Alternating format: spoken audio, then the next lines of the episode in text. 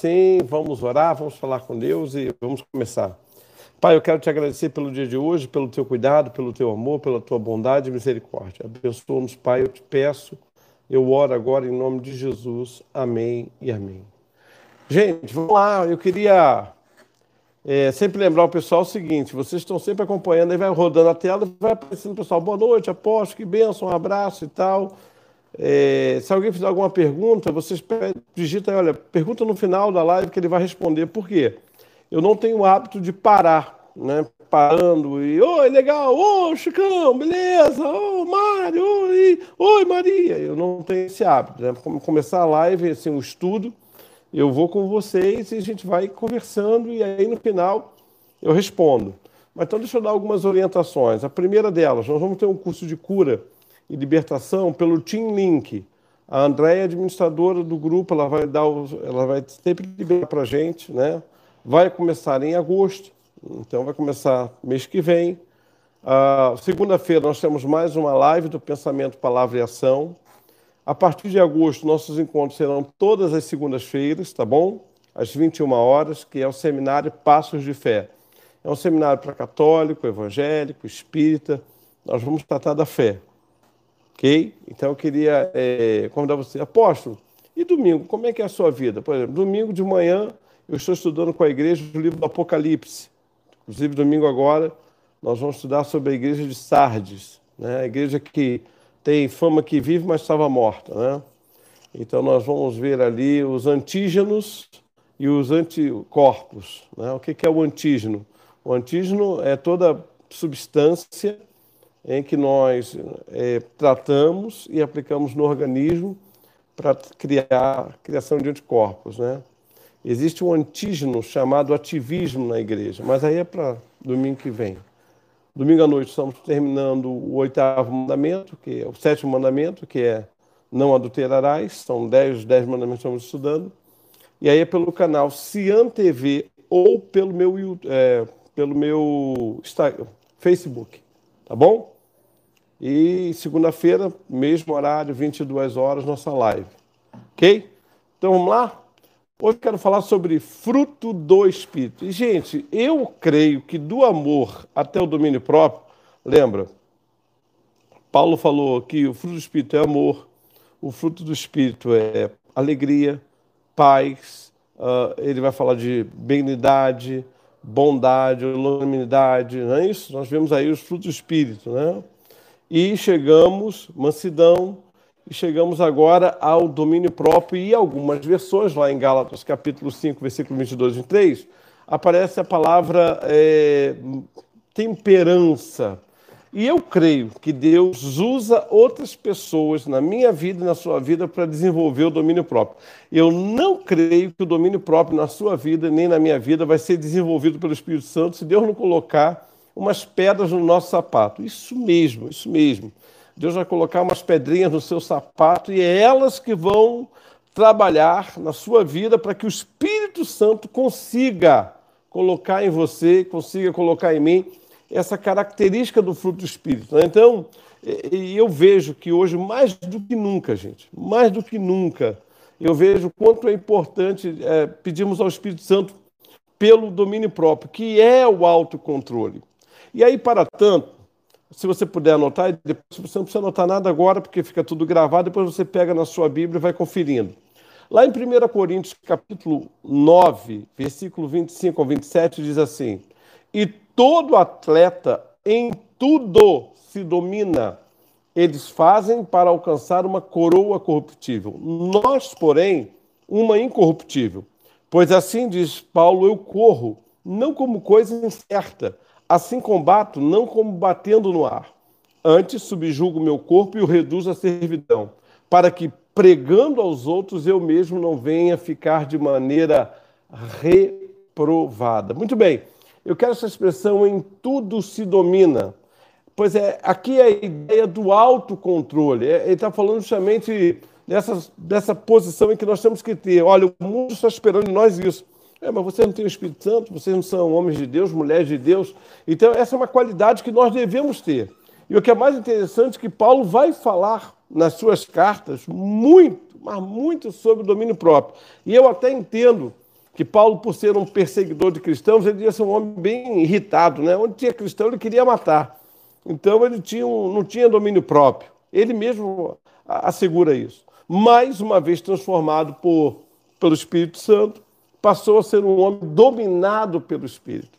Então, tem pessoas que se esforçam, elas se esforçam para serem justas, elas andam corretamente, sabe? Fazem ali aquela coisa toda certinha, tudo ali bonitinha. De repente, de repente elas caem numa injustiça. Olha só, acontece uma situação que elas são injustadas. São acusadas, por exemplo, de algo que não fizeram. E aí, com isso, perdem o controle, desce o barraco, ficam iradas, sabe? Dão espaço a sentimentos da justiça própria. E a Bíblia diz que Deus, a ira do homem, não produz a justiça divina. Então não adianta. É aí que vai se manifestar a nossa o nosso domínio próprio, ou seja, o quanto você é capaz de suportar uma situação sem dar mau testemunho, sem escandalizar. Quanto? Quanto? Então, domínio próprio não é aquela coisa assim, não, oi, irmão, ah, que bonito. Uh, uh, uh.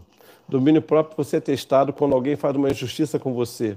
E você vai começar a dizer o seguinte: espera aí, eu tenho alguém que julga as minhas calças, eu tenho alguém que, sabe, guerreia por mim, alguém que se posiciona ao meu lado.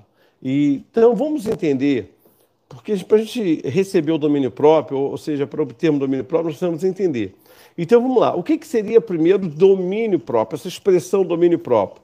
Ela vem do grego, uma expressão interessante, inclusive, diga-se passagem, essa expressão é muito usada no termo, é, em termos jurídicos, em termos jurídicos, ou seja, no direito ela é muito usada, é uma expressão no grego chamado em crateia. Em crateia, que literalmente em, né, e é, essa ideia em aí é de dentro, né, interior, em é dentro, né? Kratos, poder. Então seria o seguinte: o poder controlado por si mesmo. Essa é a ideia do domínio próprio. Não é aquele poder que explode, não é aquele poder que sai. Em crateia, ou seja, dentro do poder, o poder interno, o poder controlado. Seria essa a ideia, ou seja, a, a ideia do poder de alguém, a ideia de uma possessão, de temperança, de moderação, de controle. Não sei se você está conseguindo entender. E o diferente de encrateia, então, encrateia é um termo, é uma palavra do grego, mas ela é utilizada, gente, no, no meio jurídico. Encrateia quer dizer aquele que tem o poder. Né? O poder é controlado, é dominado. Uh, o contrário de encrateia seria acrasia. O que, que é isso? Significa acrasia, não poder, ou seja, aquele que não tem o poder controlado, é aquele que explode mesmo e daí para baixo ou daí para cima, vamos imaginar assim. Então, segundo o dicionário da, nosso da língua portuguesa, domínio próprio é saber controlar suas emoções e atitudes. É aquele que tem o controle total do seu próprio corpo. Olha que coisa tremenda, né? Ou seja, não, tem, não é dominado por nenhuma vontade ou vício. Então, gente, por que, que eu estou falando isso? Porque a gente vai entender o domínio próprio dessa perspectiva, né? Ou seja, alguns de nós temos que lutar em diversas áreas. E quem é o, aquele que tem o domínio próprio? Ou seja, aquele que aprendeu que coisas boas podem se tornar coisas ruins, que virtudes podem se tornar venenos. Que isso, apóstolo? Então, o domínio próprio tem a ver com aquilo que nós comemos ou bebemos, se comemos muito, se bebemos muito, está faltando encrateia, ou seja, o domínio próprio, né? Está faltando essa capacidade. O encrateia tem a ver também com o que a nossa vida sexual. Né? Então, o encrateia tem a ver com isso. Então, o encrateia é aquele que sabe controlar a sua vida sexual. Uh, ao que assistimos. Encrateia tem a ver com isso. O que, que você anda vendo? O que, que eh, tem edificado os seus olhos? Ah, o que falamos? Quem tem a encrateia, sabe, é, entende muito bem o que Tiago vai dizer em capítulo 3, versículo 2. Tiago diz assim: Porque todos tropeçamos em muitas coisas. Aí Tiago diz: Se alguém não tropeça no valar, Tiago diz: é varão perfeito, porque é capaz de refrear também todo o corpo. Então, Tiago está dizendo: se você controla a língua, você controla o corpo. É encrateia. Ah, por exemplo, encrateia está ligado também à vida financeira. Se você é aquela pessoa que compra mais do que pode, se você anda mais endividado do que é capaz de suportar, então aí é complicado. Fica difícil a encrateia. Então, Paulo vai resumir a encrateia para nós. Lá em 1 Coríntios 6, 12, Paulo diz assim: Todas as coisas me são lícitas, mas nem todas convêm. Todas as coisas me são lícitas, mas eu não me deixarei dominar por nenhuma delas. Acrasia. Paulo diz: Olha, eu não vou ficar sem o controle da situação eu não serei dominado. Até que foi, gente? Vamos lá. Eu tenho muita coisa hoje para conversar. É o último, então, já viu, né? O que, que faz o domínio próprio na minha vida e na sua vida? Bom, já vimos que o domínio próprio é uma virtude do espírito agindo, é uma característica do fruto. Só lembrando, não dá para esquecer mais. Nunca mais me abra a boca para dizer frutos do espírito. Ah, eu vi uma pregação dos frutos do espírito. Não pode. Lembra da tangerina? Lembra da tangerina, não é isso? É o único fruto com gomos. Assim é o fruto do Espírito. Hoje estamos estudando o nono gom, ou a nona característica do fruto, que é o domínio próprio. Então vamos compreender o que, que essa virtude, o que, que o domínio próprio faz na nossa vida. Pois bem, o domínio próprio tem uma, uma peculiaridade, ele nos protege de ciladas e tentações. Que isso é? Quando você tem o encrateus, o domínio próprio, você está sendo protegido de ciladas e de tentações. Por quê? Porque é pelo domínio próprio que eu começo a fechar as brechas. É pelo domínio próprio que eu começo a entender o seguinte: olha, se eu não tomar cuidado, eu caio. Se eu não vigiar, eu caio. Se eu me entregar de maneira apaixonada, eu vou cair. Provérbios 25, 28, Provérbios 25, 28 diz assim: Como cidade derribada que não tem muros, assim é o homem que não tem domínio próprio. Já pensou? Então, alguns exemplos na Bíblia. Vamos pensar em exemplos negativos primeiro na Bíblia. O primeiro exemplo negativo que faltou em Crateus foi Eva. Ela ouviu a história da serpente, começou a ficar balançada. A serpente disse: Olha, pai por mim, confia, pode comer. Ela comeu e deu a Adão. E o resultado, nós sabemos muito de perto que os homens se tornaram pecadores. Então, esse é um exemplo negativo. O segundo exemplo negativo de Encrateus, que não teve Encrateus, que não teve Encrateia, né, que não teve domínio próprio, foi Caim, gente. A Bíblia diz que Caim, diante do seu irmão, é, mesmo sendo alertado por Deus, ele diz: Olha, o Caim, cabe você dominar esse pecado, porque se você não dominar esse pecado, Caim, ele vai dominá-lo. O que aconteceu? O pecado dominou Caim tão grande, mas tão grandemente, que ele não aguentou conviver com Abel e o matou. Então, aí, um exemplo negativo de encrateus, ou seja, daquele que não se domina, daquele que não se controla.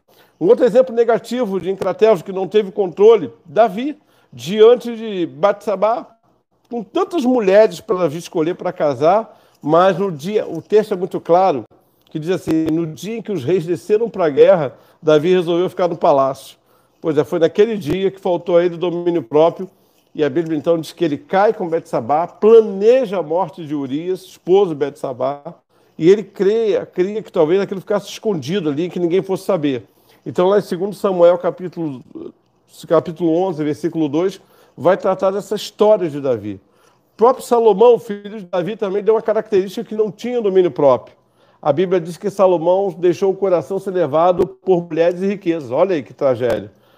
No Novo Testamento, nós temos um exemplo de domínio próprio que não foi bem trabalhado, ou seja, que não havia domínio próprio. Ananias e Safira venderam a propriedade, resolveram dar uma oferta, falaram uma coisa e fizeram outra.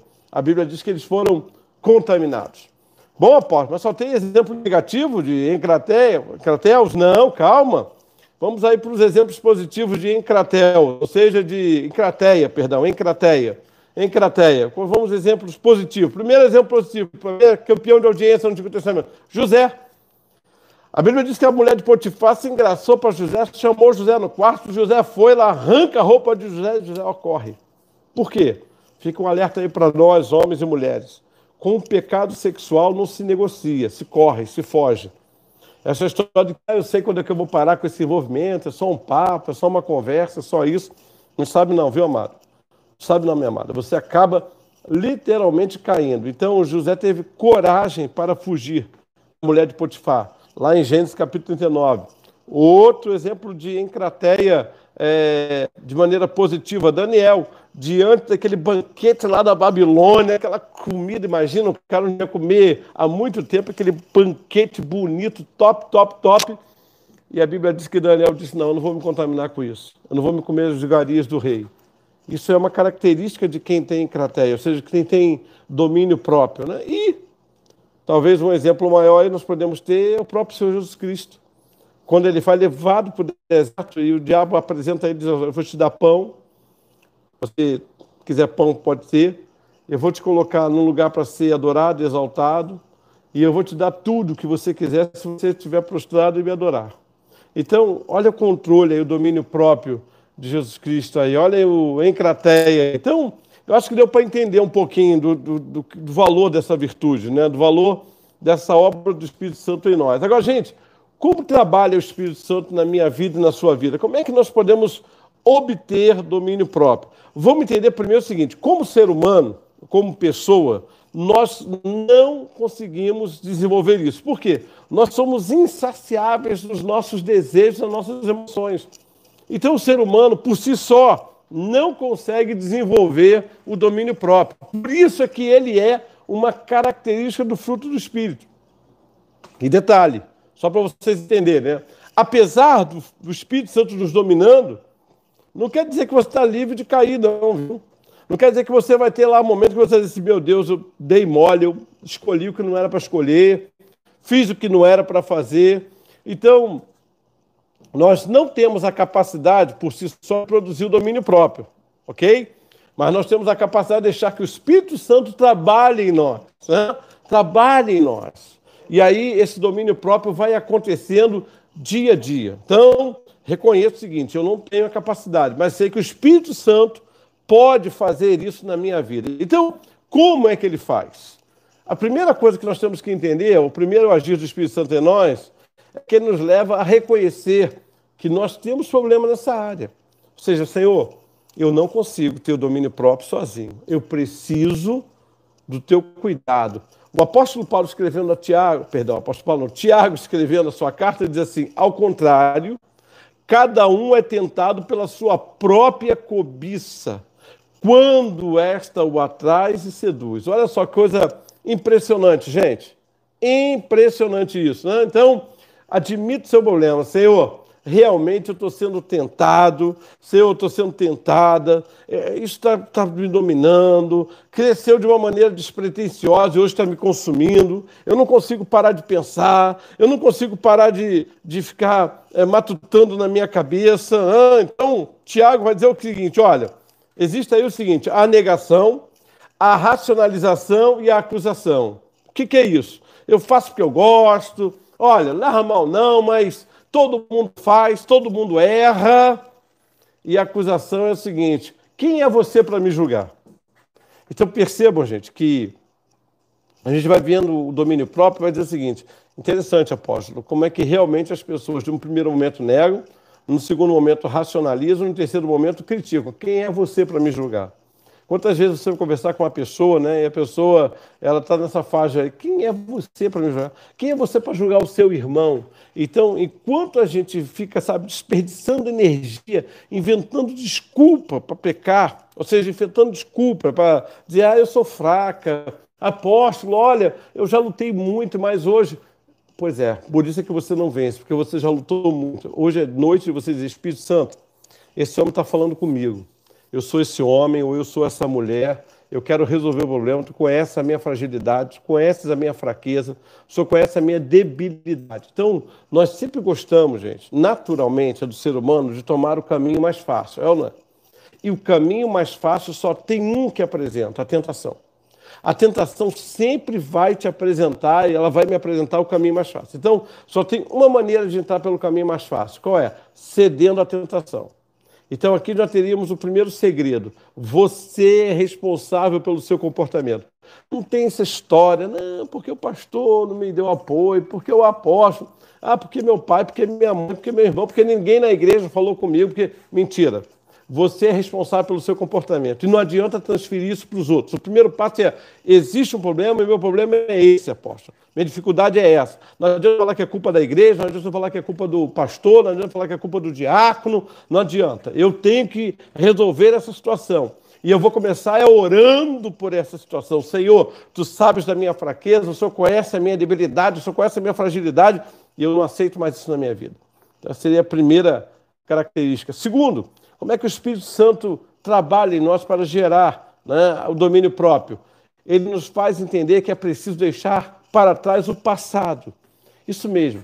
Tem muita gente que não se livra de passado. E aí o que acontece? O fracasso do passado está me marcando no presente.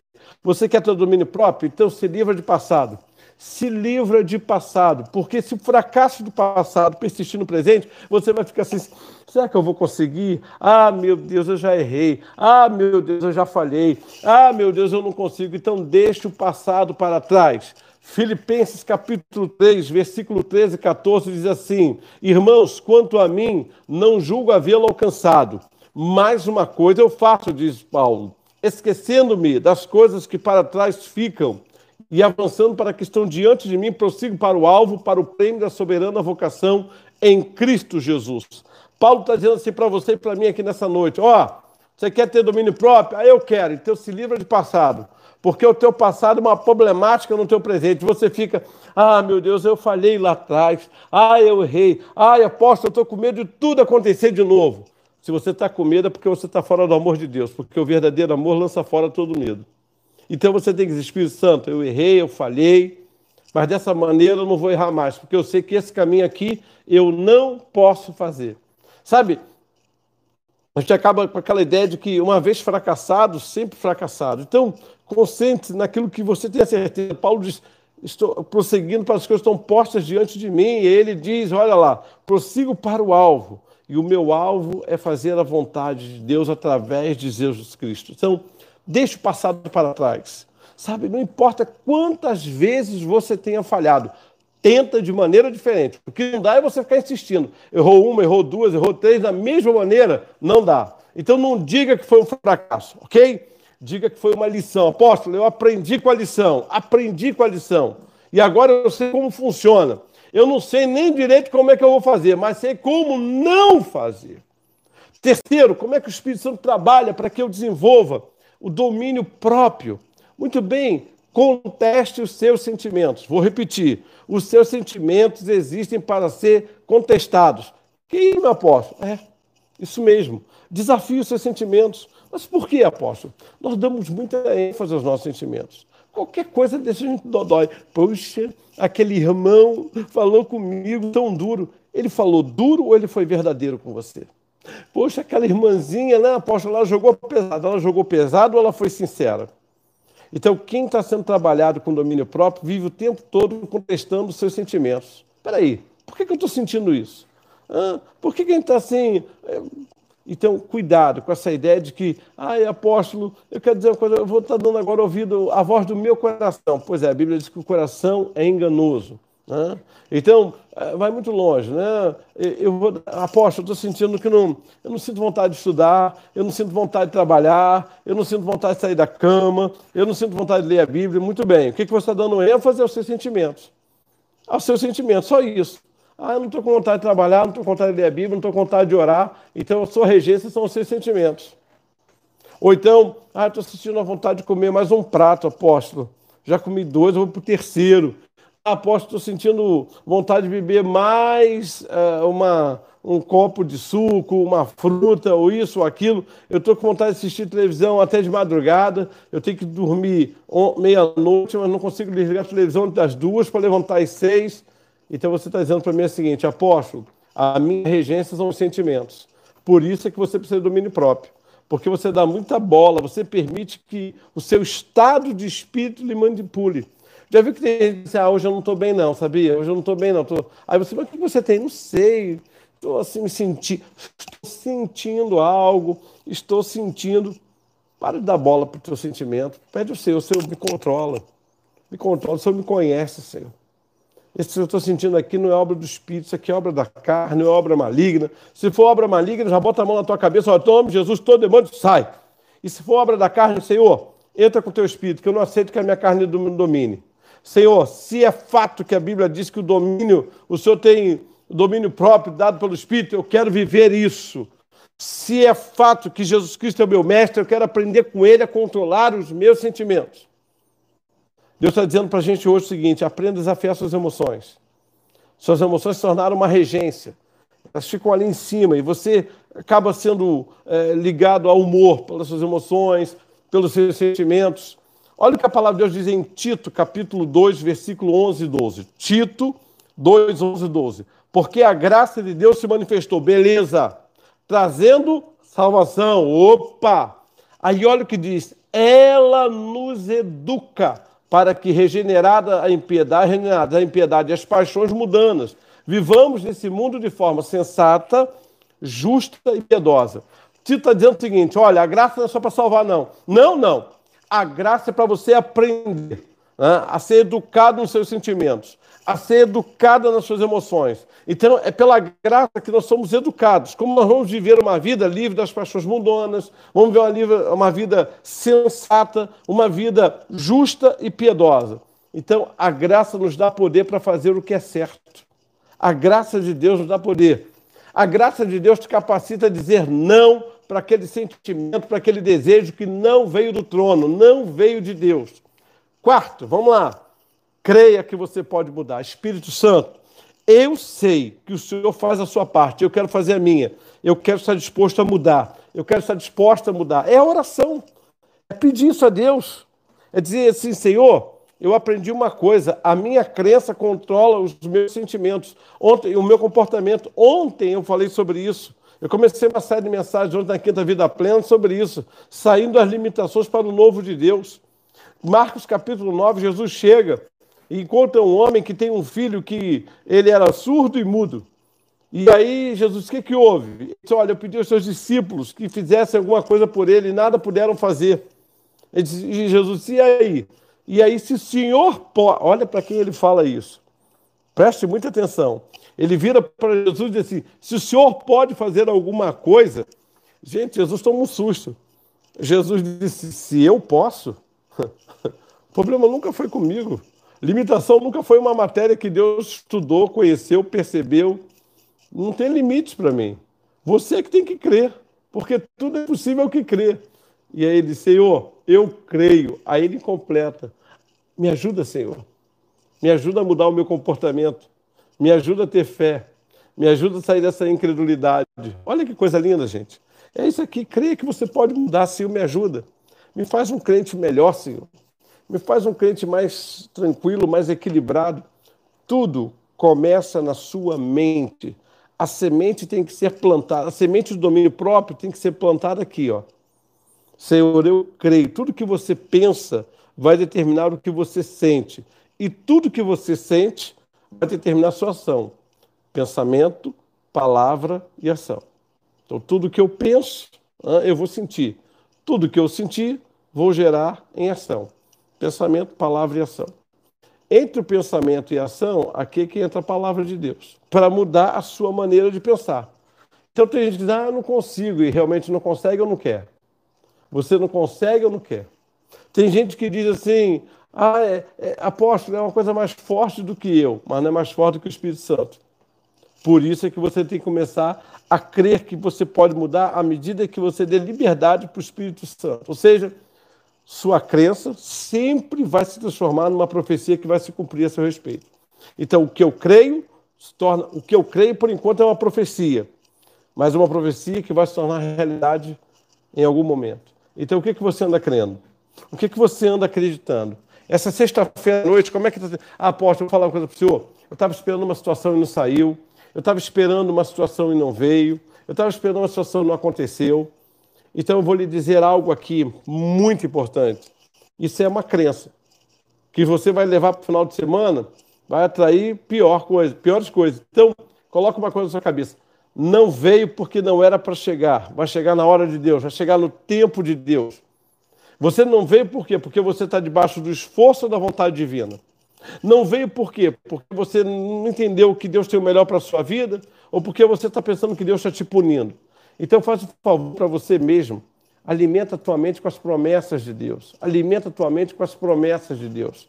Quinto, vamos lá, estou terminando. Seja responsável. Que isso? Nós temos que aprender que tem alguém nos controlando, tem que ter alguém que nos controle no domínio próprio. Ou seja, temos que prestar contas a alguém. Temos que ter, saber que temos alguém que zela pela gente, que ora por nós, que está ali nos monitorando, mas não é para nos oprimir, não. É justamente porque nós temos essa responsabilidade.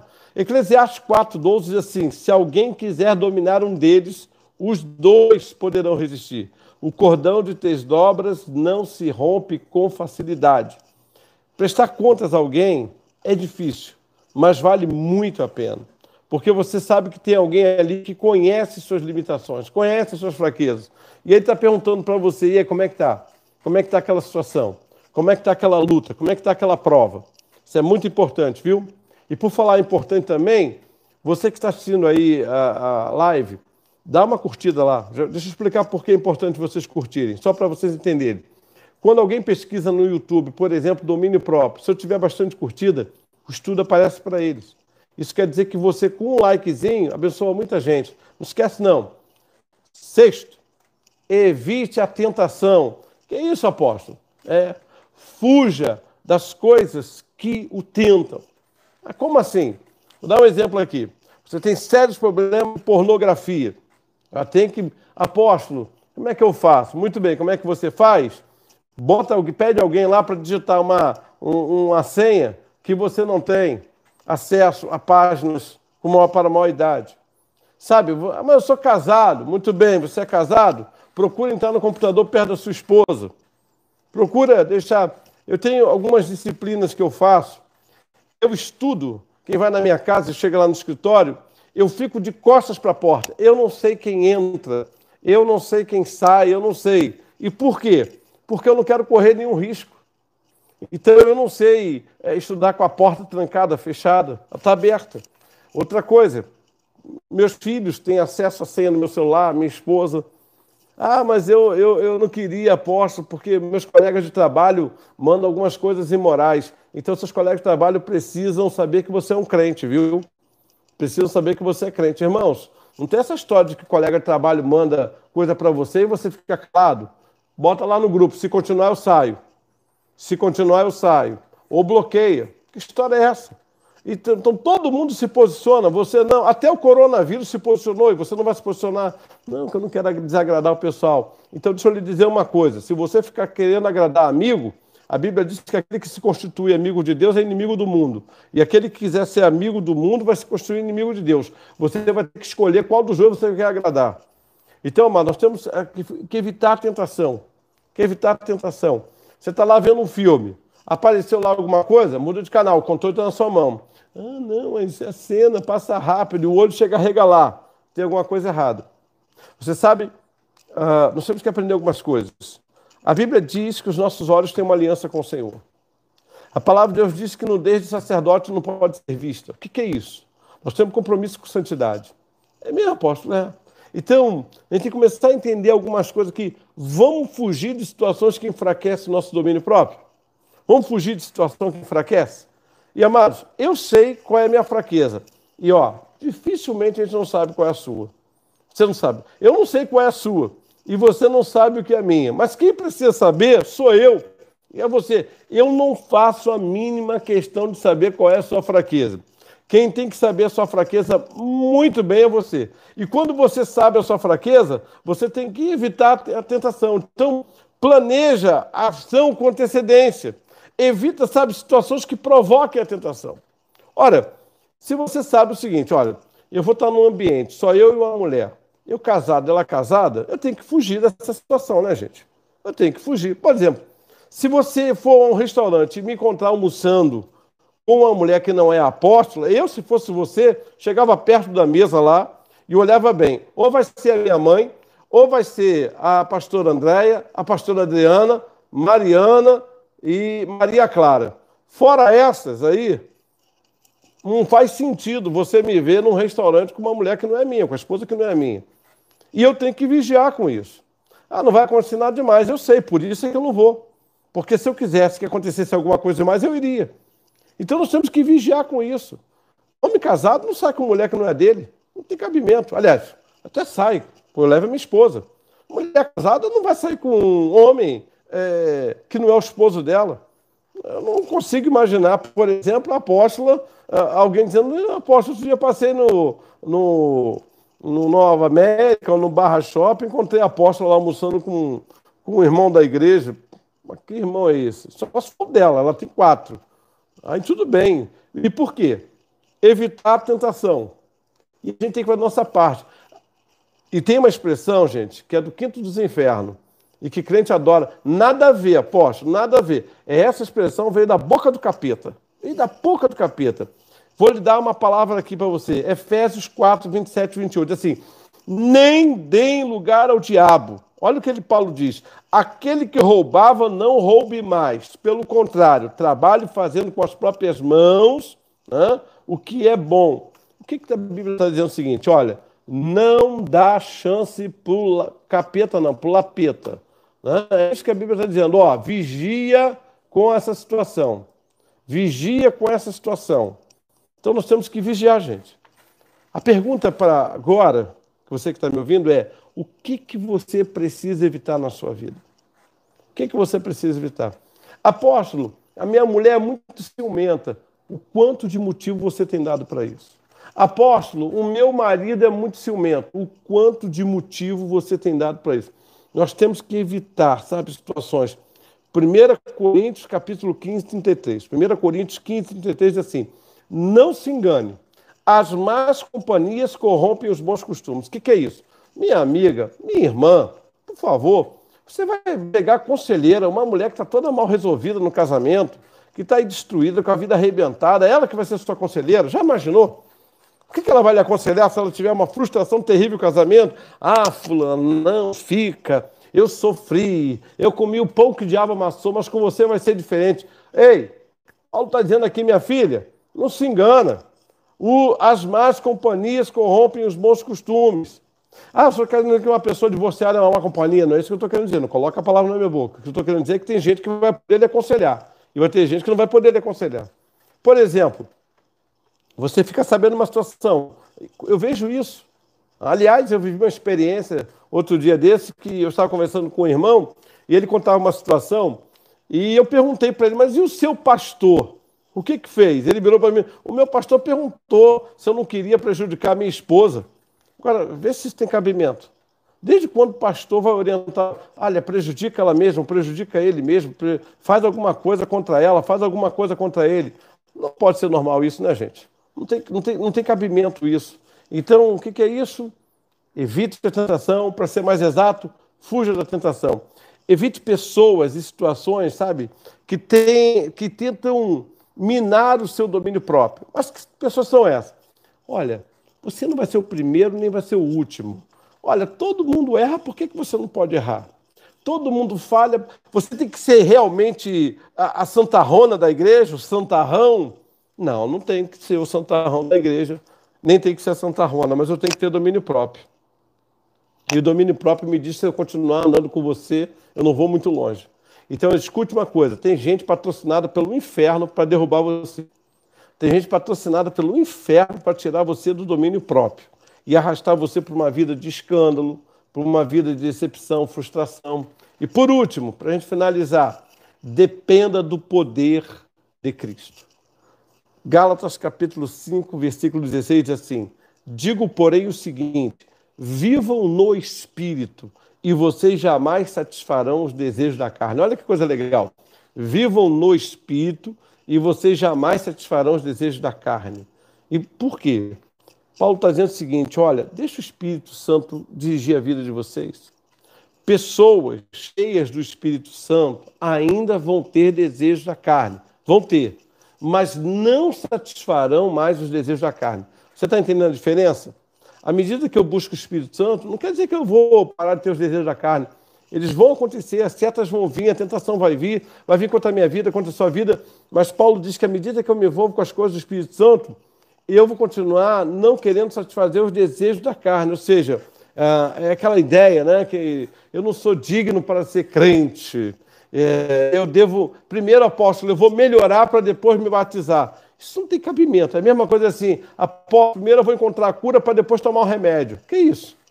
Cabimento é esse? Então, não, não, não existe isso. Ah, apóstolo, eu primeiro eu quero me consertar para depois me envolver com as coisas de Deus. Sabe quando é que isso vai acontecer? Nunca, nunca. Então aprenda a corrente, a, a, a, vamos dizer assim, a sequência certa. Eu não vou é, receber a cura para tomar o remédio. Eu vou tomar o remédio para receber a cura. Ah, eu, depois que eu vencer, aposto, esse pecado, esse vício, aí eu vou passar, eu vou me envolver com as coisas de Deus, vou me envolver com a obra. Oh, ei, que isso?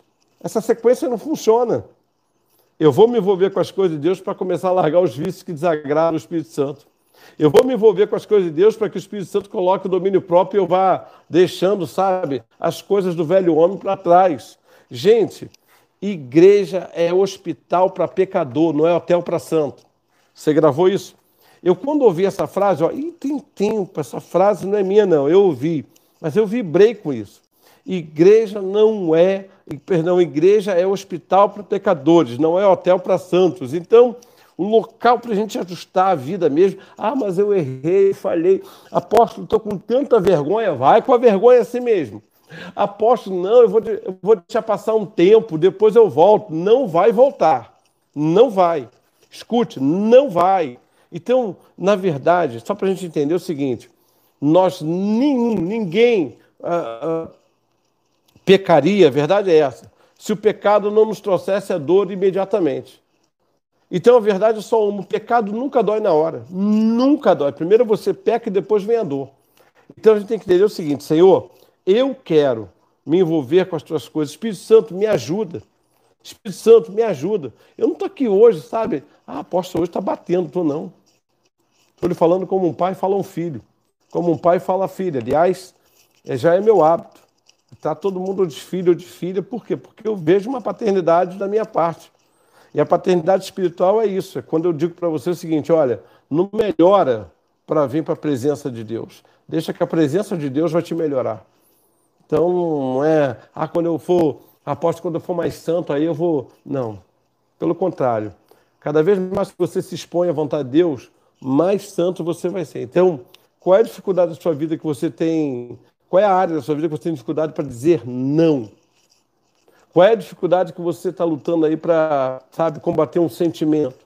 Então, o segredo do domínio próprio não é o seu domínio. O segredo do domínio próprio na sua vida é o quanto Cristo tem poder de te controlar. Não sei se você conseguiu gravar isso.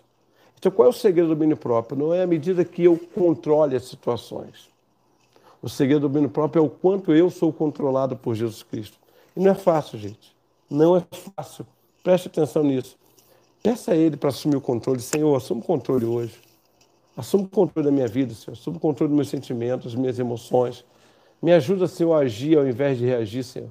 Eu tenho é, reagido às situações então eu creio que sabe que nós temos o poder dado por Jesus Cristo para mudar a situação. Muito bem, vamos caminhar para o fim, vamos lá, vamos caminhar para o fim, vamos. Ah, qual é o resultado do domínio próprio? Por que, que eu tenho que buscar o domínio próprio? Porque à medida que eu passo a viver debaixo do domínio próprio, nasce em mim um sentimento chamado confiança. Confiança gera segurança. Então, o domínio próprio nada mais é do que uma autodisciplina. E uma autodisciplina que vai me levar ao sucesso a qualquer objetivo da minha vida. Por exemplo, eu quero ser autodisciplinado no esporte. Eu tenho que ter domínio próprio. Apóstolo Paulo colocou isso lá em 1 Coríntios 6. O atleta em tudo se domina. Como é que ele quer vencer se ele não se dominar? Então tem isso aqui. Então, sem autodisciplina, que é o domínio próprio, você não consegue nada de valioso na sua vida. É autodisciplina. Então, é, é, o domínio próprio. É quando você diz assim: o Espírito Santo tem gerado na minha vida isso. E é o esforço, gente. Esforço. Domínio próprio não é a situação de que, ah, não, nada agora me atinge. Atinge. Atinge. Eu vou compartilhar com vocês uma situação. Ah, eu não tenho problema nenhum é, com bebida, não tenho problema nenhum com drogas, não tenho problema com dinheiro. Aliás, dinheiro não quer problema, é solução. Mas olha, sou homem e eu tenho que fugir de mulher. Não tem jeito, não tem jeito. E eu me lembro, já tem, já, eu era pastor da primeira igreja Batista Colégio. E eu tinha um carro, né, na época, até um carro bonito, era um ômega. E eu parei num posto para abastecer. Eu estava indo pregar. E eu saí, e naquela época, os postos de gasolina você tinha que escolher bem, porque a turma, as frentistas, de modo geral, os frentistas a gente nunca teve problema. Quem é hétero aí que está me ouvindo nunca teve problema com os frentistas. Nós temos que fugir das frentistas, né? Então, saí para abastecer. Quando eu saí, a jovem estava lá colocando a gasolina. Ela disse: Nossa, como eu queria ter um homem com os olhos desse na minha vida. Mas falou assim com todas as letras. Aí você deve, ter, deve pensar que eu falei assim: Está amarrado. Em nome de Jesus, sai. O quê? Você está despreparado. Eu sempre brinco aqui na igreja, e é uma brincadeira muito verdadeira. A minha carne sempre responde mais rápido que o meu espírito. Não sei a sua, mas a minha sempre responde mais rápido. Sempre, sempre, sempre. O meu espírito ele até chega, mas a carne é tão sem vergonha que ela sai na frente. Você pensa o quê? Eu comecei a suar frio. Eu ia pregar, hein? Eu ia pregar. Eu comecei a suar frio, eu falei assim, o quê? Eu não tinha entendido, eu até nem acreditava no que ela estava falando. Para ser sincero, eu tomei aquele susto. Né? A carne já ficou por dentro. Aí eu olhando para ela assim, aí eu falei assim, minha filha, em nome de Jesus, termina de abastecer que eu estou com pressa que eu estou indo pregar. Eu senti que a jovem deu aquela murchada, né? Mas eu vou te falar assim para você assim, ah, apóstolo falou isso com todas as letras, com aquela coisa, eu estou indo pregar, sou servo. Mentira, dá uma suada fria, suada, a mão começou a suar, dá aquela tremida e você tem que responder. Aí o Espírito vai chegando, ele engata uma primeira e ele vai chegando. Aí né? chegou, graças a Deus chegou. Mas por quê? E aí tem a ver com isso aqui, olha. É esforço. É pedir, Senhor, me domina. Senhor, me blinda. Senhor, eu sempre falo com o pessoal o seguinte: todo pensamento que entra na minha cabeça, ele entra pela porta dos fundos. Todos, todos. E eu tenho que ficar vigiando o que vai ficar, o que vai sair, o que ganha ordem de despejo. Então, preste muita atenção nisso. Se você tem um pensamento que entrou pela porta dos fundos e você está deixando ele morar sem pagar aluguel, é porque você está gostando.